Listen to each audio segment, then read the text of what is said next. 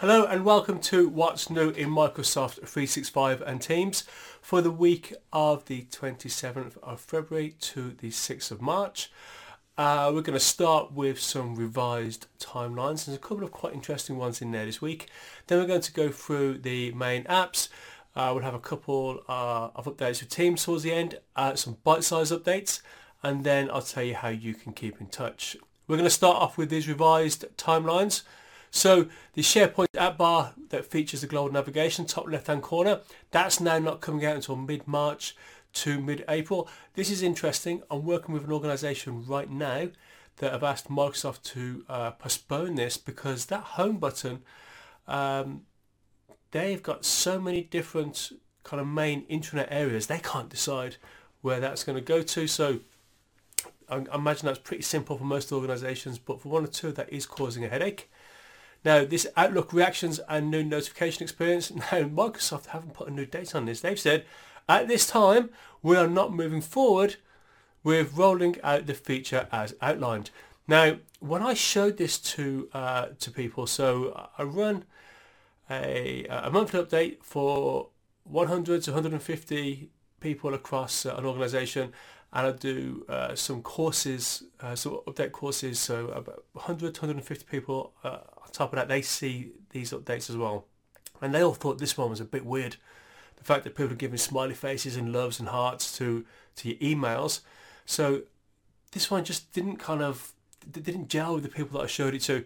So it's not massively surprising that Microsoft have had that feedback. So Outlook on the web, update on how users access mail. So this is delayed until mid-March to, to mid-April.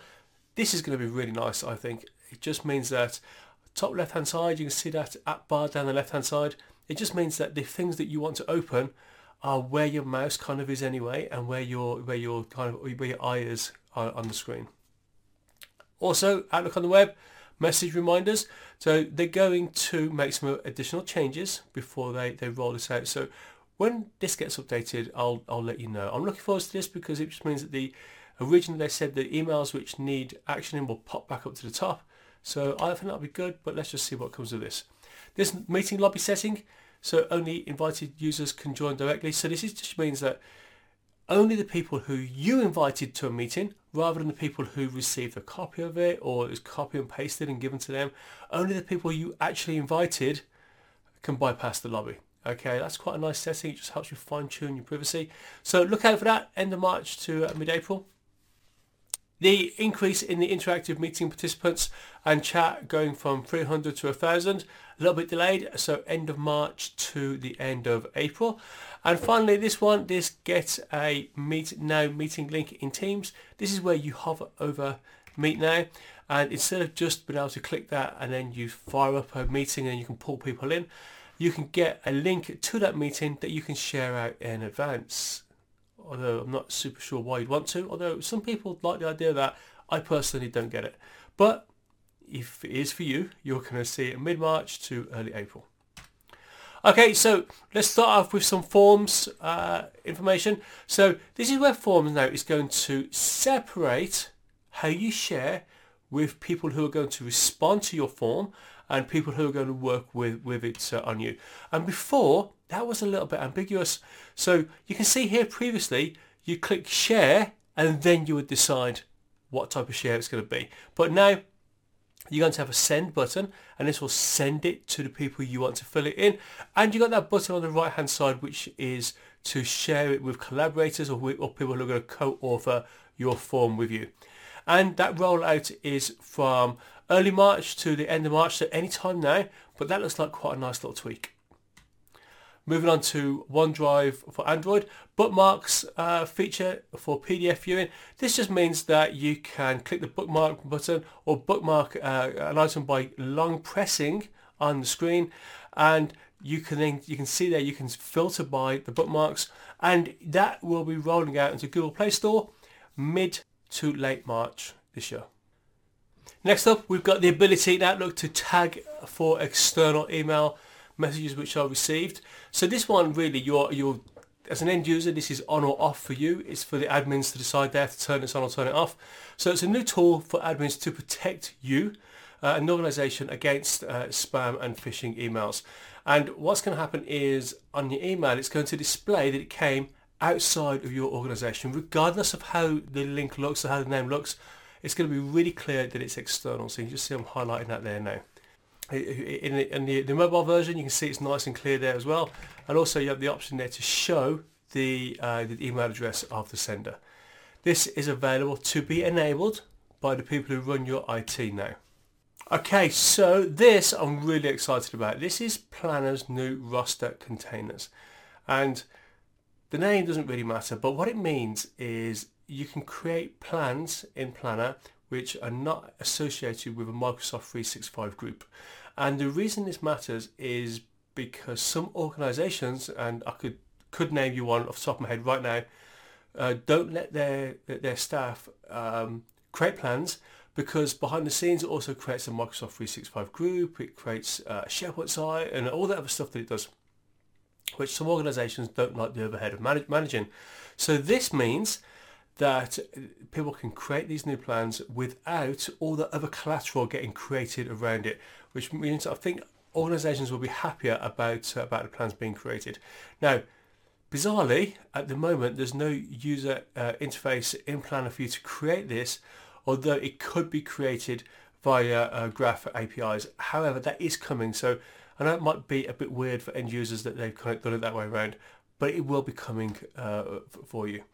From a functionality point of view, all the functionality is the same, apart from some of the stuff behind the scenes. And there probably will be some some changes in um, in what you can do because you haven't got this other this other stuff behind the scenes. But I'm really excited to see how that looks and what the functionality is like when that comes out. So this will be enabled on the 5th of April, so look out for that in just a few weeks. Okay, Teams transfer calls between devices.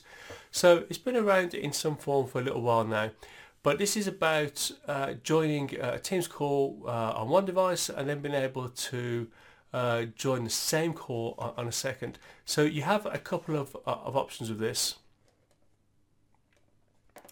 You can hang up from the original device and then transfer it to, to a new device or you can add a second device to the course. So maybe you got, um, I don't know, you, got the presentation or the thing you want to share on another device.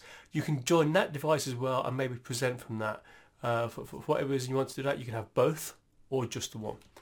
Okay, look out for that uh, late March, so in the next couple of weeks or so.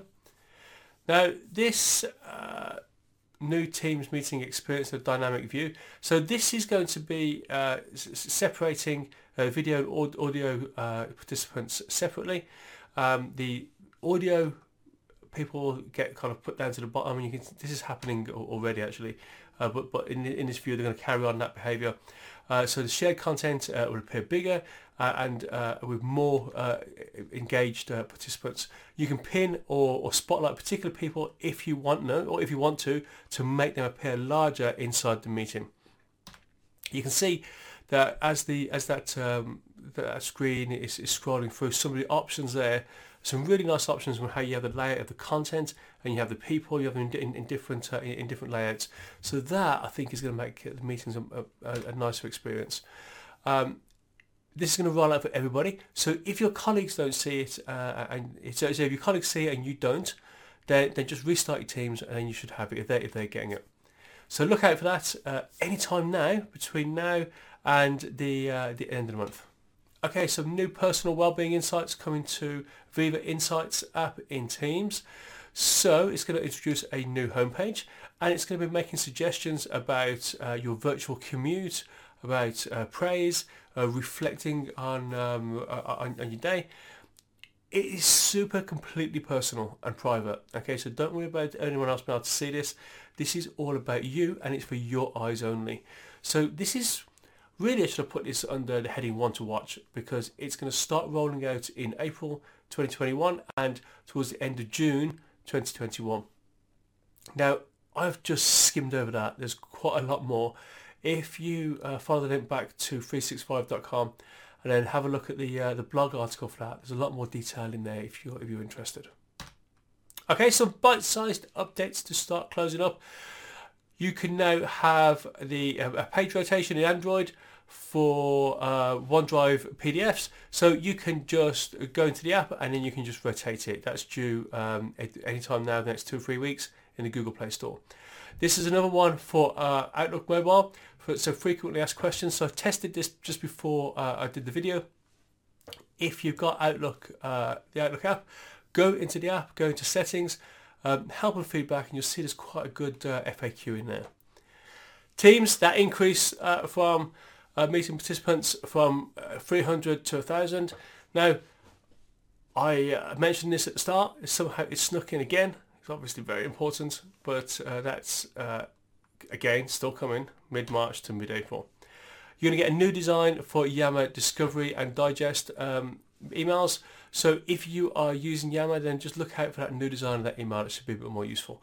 Look out for that um, late March to early May, so quite a long tail on that one.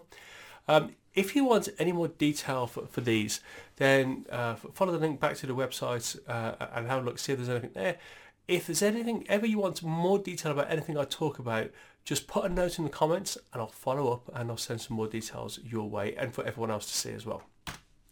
Okay, folks, quite a short one this week. If you're wondering why I've not commented on the Ignite conference, well, lots of people push the content out uh, uh, from, from, Ignite and I'm going to do a follow-up. So look out for that. In a few days, I'm going to do a, uh, a look back on it. Um, just to have a, a, a slightly different look on it than uh, if I'd have been doing it as the uh, announcements came out.